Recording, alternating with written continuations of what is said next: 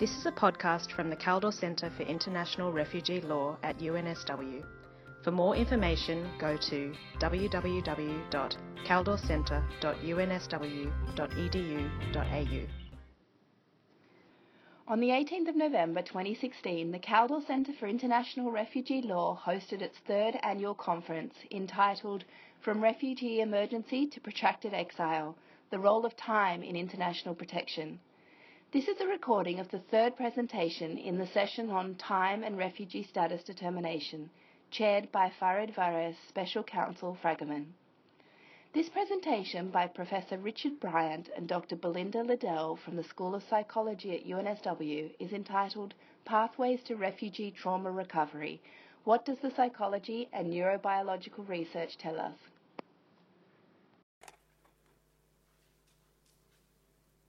What we know from many of the studies that have been done is that about one in three refugees can experience a significant mental health problem.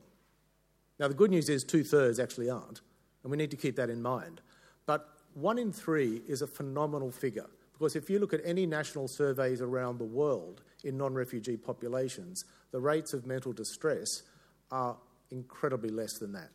So we are talking about a very significant problem. And when we're talking about 60 odd million people who are displaced, um, this is an absolute number um, of, of people who are requiring mental health assistance. In terms of what are the sort of problems, I'm not going to go into detail, but essentially depression, anxiety, post traumatic stress disorder, suicidality, these are probably the most common ones, and these where the prevalence rates are extremely high. Now, how we understand why do these problems uh, occur? If we go back to those three phases I just mentioned, we know that very often it is the trauma itself is going to lead to many of the mental health problems. We know the major predictor of mental health problems is, for example, torture. The more torture I have, the more depression, PTSD, and anxiety I will have. But we also know that it will be compounded by the um, displacement uh, experience. We know that, for example, being in a detention centre will markedly increase the odds of you having mental health problems. Um, but we also know that a significant predictor over and above that are the post migration stressors, be it um, discrimination, unemployment, fear of being sent home, etc. Now, we also know that, and this is a critical component that many people forget, it's how I'm responding to the post migration scenario. So, this is where most refugees are having to deal with it, be it in a, in a, in a nearby country or in a far flung country from their home. It's what I've been through prior to this event. It's the torture, it's the war, etc. What that impact has, has on me is going to have a huge impact on how I'm responding to the current environmental stresses that I have. Now, this is the, the key take home message I want to make, and that is what do we actually know about how do refugees, why do refugees respond the way they do from a psychological perspective to their experience? Why do they have much higher rates of mental health problems than mainstream populations? And critically, for people like us, why do they respond much more poorly to mainstream evidence based treatments than, other, than non refugees? These are critical key issues that we're trying to deal with. What is one of the most disturbing issues for us is if we ask the question, what do we know about these mechanisms? What do we know about what promotes resilience, what promotes the mental health problems, what promotes response to treatment? We just don't know. And it's an interesting phenomenon in my field. There, there is very, very little work going on in this field to try and understand what are the mechanisms. We have made great advances in the non refugee world in the last 20, 30 years. We have made very, very little in the refugee world. And that's really what's driving what we're doing. We're trying to understand um, what those mechanisms are. Now, in a minute, I'm going to ask uh, Belinda to talk about one aspect of that, the neurobiological work, which many of you might think, what does this have to do with um, you know, the practical application of helping refugees? Well, let me explain sort of why we're doing what we're doing.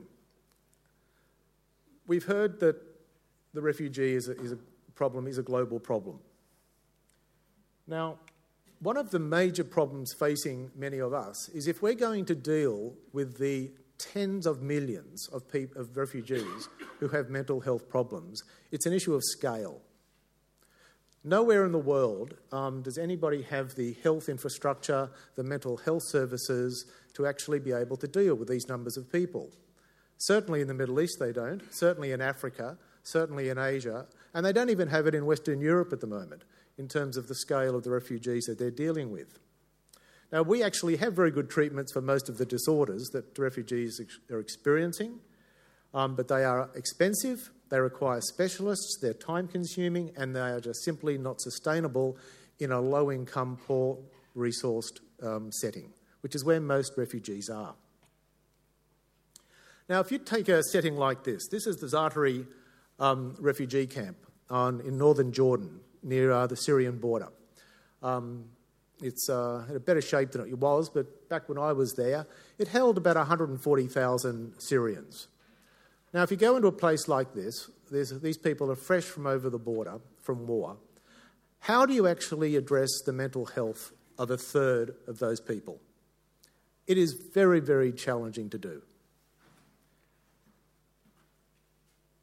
When we deal with the Syrians, and this is just what I'm going to focus on to justify sort of why the work we're doing, we know that many of them are exposed to horrendous experiences. But how do we come up with programs that are actually going to address the mental health problems, given the numbers of people, the millions of people who need help? Well, what we've been doing here at UNSW is we've partnered with WHO over the last couple of years to try to come up with mental health interventions that we can actually say are informed by the evidence from what we have from work that has been done in mainstream populations, but how can we simplify it? How can we destructure it, if you like, so we can actually train local people, in this case Syrian refugees, in a way that we can impart the basic mechanisms. And this is why we're looking at mechanistic research. If we can identify what the mechanisms are that are going to promote resilience, can we uh, then boil those down and teach those to local people in an affordable, scalable way to actually increase um, the mental health in a way that is achievable in these sort of settings. Now, we have come up with a program. We've actually done a couple of large trials, not with refugees, but we've done them in uh, Kenya with gender based violence. We've done them in Pakistan with victims of terrorism. And we've actually got very good results in controlled trials. So now what we're doing is we're actually uh, linking with some major agencies, thanks to a very large grant we've had from the EU, where we're actually trying to, this program and adapting it across Syrian populations, across the Middle East, um, across uh, Europe.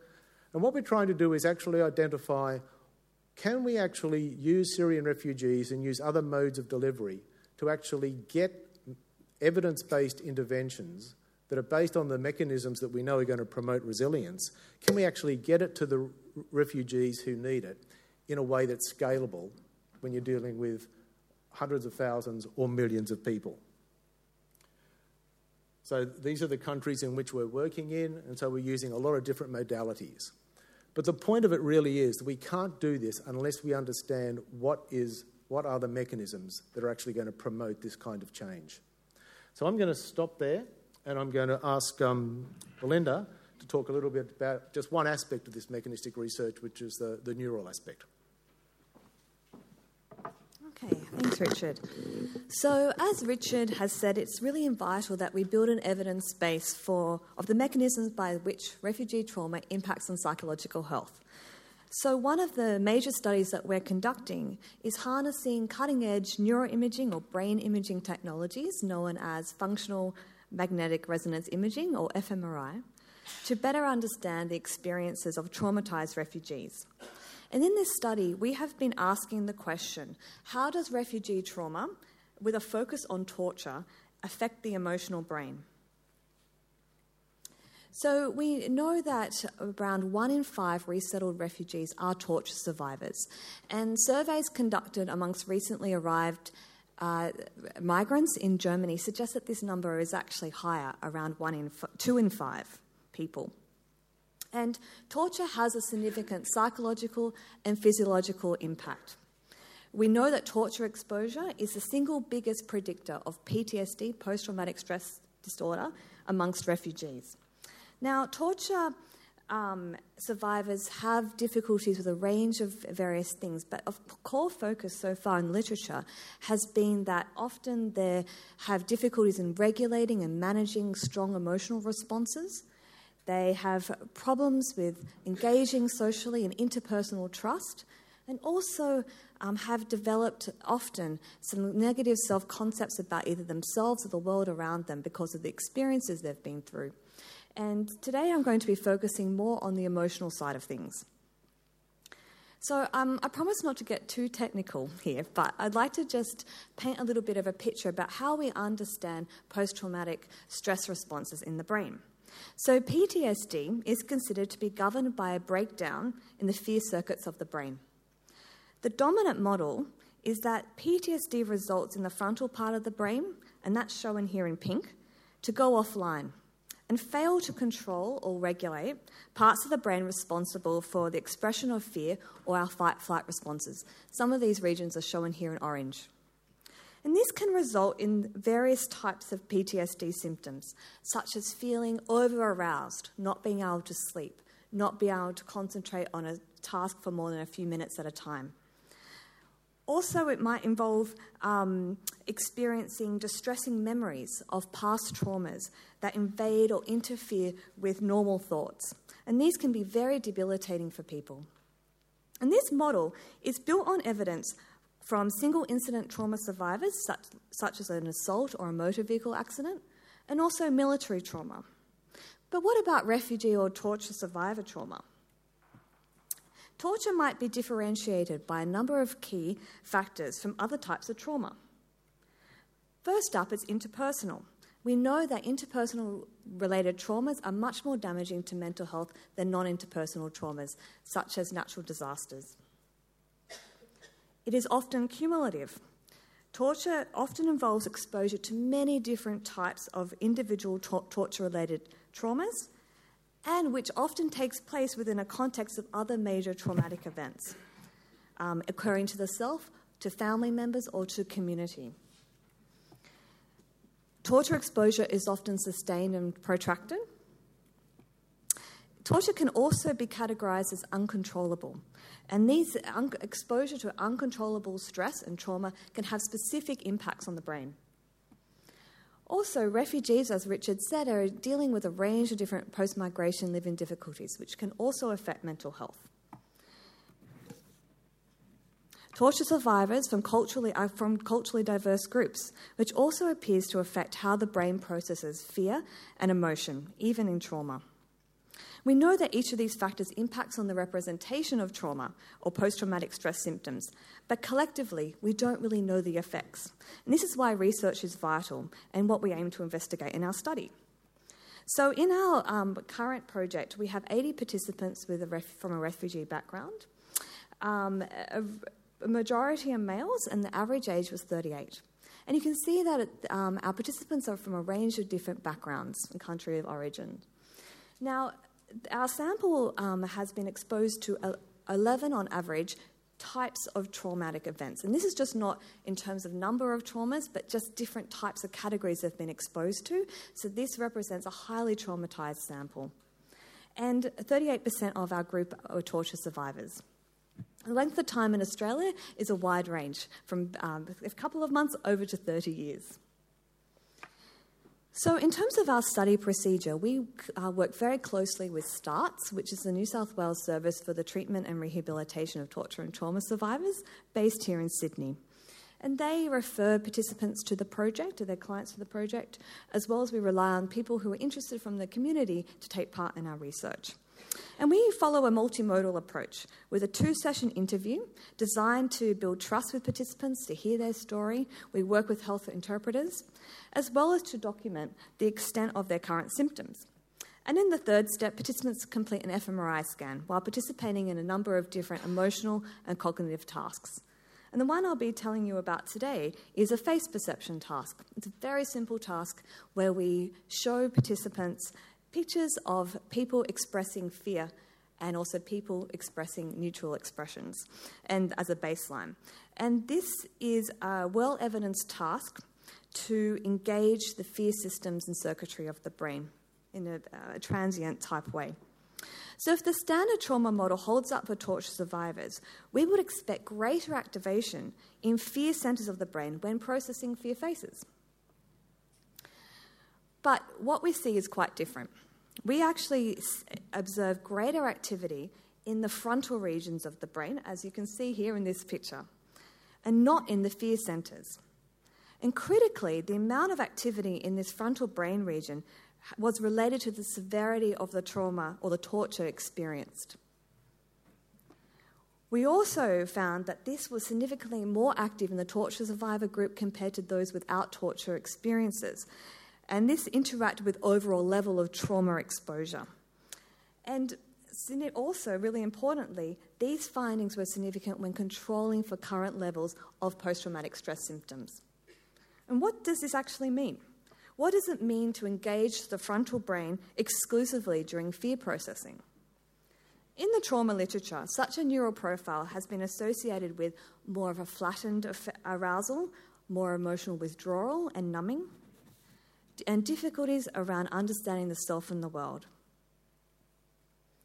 This does suggest that torture might have a long term effect on the fear systems of the brain. And this impact is potentially related to the severity of torture exposure, and the effect is irrespective of current levels of mental health symptoms. This could actually make post trauma adjustment and recover- the recovery period quite difficult. And it does suggest that essentially torture might be rewiring the brain, undermining the neural systems for processing something that is threatening. This sort of reaction of emotional withdrawal might be adaptive during the torture exposure itself, but may present difficulties down the track and in recovery. So, this study will enable us to map a neural model of the long term influence of torture exposure on fear processing and be important information for guiding the treatment and rehabilitation for torture survivors. I just wanted to um, talk um, in the last few minutes quickly about um, some other work that we're doing trying to understand the mechanisms around settlement. We know that some refugees adapt well, while others don't, but we don't fully understand why. And why don't we know this? Well, no one in the world has really undertaken longitudinal assessments of refugees. And this is really important because we know that psychological states fluctuate over time in accordance with various environmental influences. For example, what are the flashpoints that cause mental health symptoms to worsen or to improve? Might it be a success in gaining employment? Might a flare up in the country of origin um, impact on um, psychological health? Could it be a change in visa status? Could it be a loss of loved one? We don't really know what those processes are, and we don't know why. So, at the Refugee Trauma Recovery Program, um, we have commenced a new study called the Refugee Adjustment Study, alongside um, my colleague Dr. Angela Nickerson, who is the director of RTRP. Initially, it was a pilot study, and we were fortunate to obtain funding from the Australian Research Council, alongside our partners, the Australian Red Cross and Settlement Services International, to expand the project. And this study really aims to investigate the factors that contribute to healthy adaptation and settlement outcomes. That is, what are the resilience trajectories amongst refugees living in Australian communities, and the factors that might contribute to reduced or poorer settlement outcomes. Some of these factors might be situational, such as post migration living difficulties. Some might be mental health or functionality factors. It could be social factors, such as social capital, or psychological factors, such as um, perceived self efficacy. In terms of our method, we track um, participants for three years, and participants complete an online survey for five, five time points every six months. And it, we have it available in various languages in English, Arabic, Farsi, and Tamil. And it's open to adults over 18 who have arrived in Australia since 2011. And is open nationwide. And we really hope that this information will help inform service provision, how to support refugees and asylum seekers at difficult phases of the settlement journey, to bolster resilience, and to guide the development of simple tools to assist refugees to cope with stressful circumstances. I just wanted to share a little bit of um, data from our pilot, the pilot phase of our project. We asked people around to give um, a sense of how much of a, uh, what of the size of a particular living difficulty for them at the time, and they. Um, I just wanted to show you the top ten amongst our sample of 248 participants. So, the most um, prevalent living difficulty that people report is worry about refugees and asylum seekers being how they're presented in the media. Um, that's 62% of the sample are saying that this is a significant or very significant problem for them. I guess this is very interesting. It was interesting to us and somewhat surprised us. This was the most significant living difficulty reporting, but it does highlight the salience of this particular stress and how incredibly distressing it can be for people. The second highest, um, most prevalent living difficulty was worry about family back at home. About 58% of the sample suggested that being fearful of being sent back to the country of origin was a very significant problem for them. 57% reported not being able to find work was a significant living difficulty. Half of the sample suggested that practical difficulties with accessing or undertaking study was a significant problem. Sixth on the list was boredom. Seventh was difficulties with the family reunification process. 48% suggested not having enough money was a significant problem. Um, 46% said that being fearful of being sent to an Australian detention or an offshore processing facility was a very significant problem for them.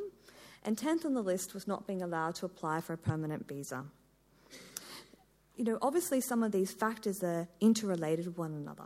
And as the study continues, we will be able to understand how these factors hug together and influence mental health and well-being over time. So just bring it back to our initial slide.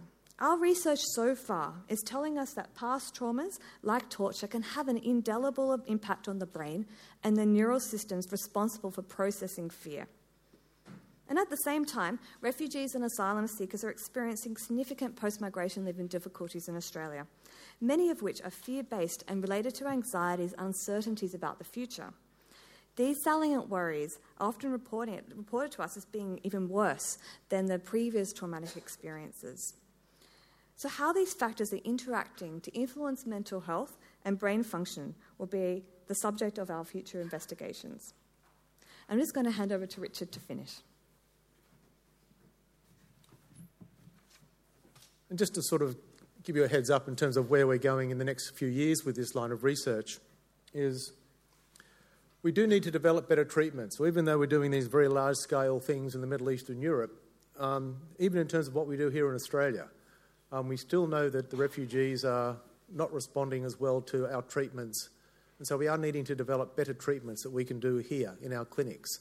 So we're doing treatment trials um, to try to understand, you know, how we can actually get better responses we are needing to go and continue to understand better the neural pathways. And whereas up to now we've been looking very much at the neural pathways associated with the, the problems and the dysfunctions that are associated with refugees, what we really need to move on to is what are the neural pathways that we need to understand that's going to promote resilience? What are the, the neural pathways that are going to help recovery and to help um, our treatment planning? Because this is how we're going to come up with more novel, more tailored interventions that can actually help out where the refugees apparently aren't deficient in terms of why they're not responding to the treatments we've currently got. We also know that a disproportionate number of refugees around the world are under 18. And this is something, again, that we, there is very, very little work going on in terms of understanding at these critical developmental phases through childhood and adolescence. And this is critical in terms of cognitive, academic, social, linguistic development. We need to understand how does an adolescent navigate through the whole refugee experience? So we're, we're partnering with high schools in Western Sydney um, that are, have very dense refugee populations and doing uh, numerous studies with them um, to try to understand what are the mechanisms, psychological, social, etc., that are actually um, pre- uh, underpinning how these refugee youth are actually navigating through the school system, how they're actually adapting um, culturally, how they're adapting psychologically and socially. And finally, we, we actually, as, as Belinda just said, we are following up on the, the long term um, adjustment study. Because even though that 250 seems like a big number, it's actually not. We need much bigger numbers we need refugees over a much longer time frame if we can really sort of map out what are the trajectories over time? What are the factors that differentiate these people who are resilient, these people having problems, and critically, what are the points of intervention where we really need to come in at a policy level, but also at a clinical level to actually try to enhance the resilience and decrease the problems? So I think we've caught up on time. So I'll stop there and I'll hand it back to you, Farid.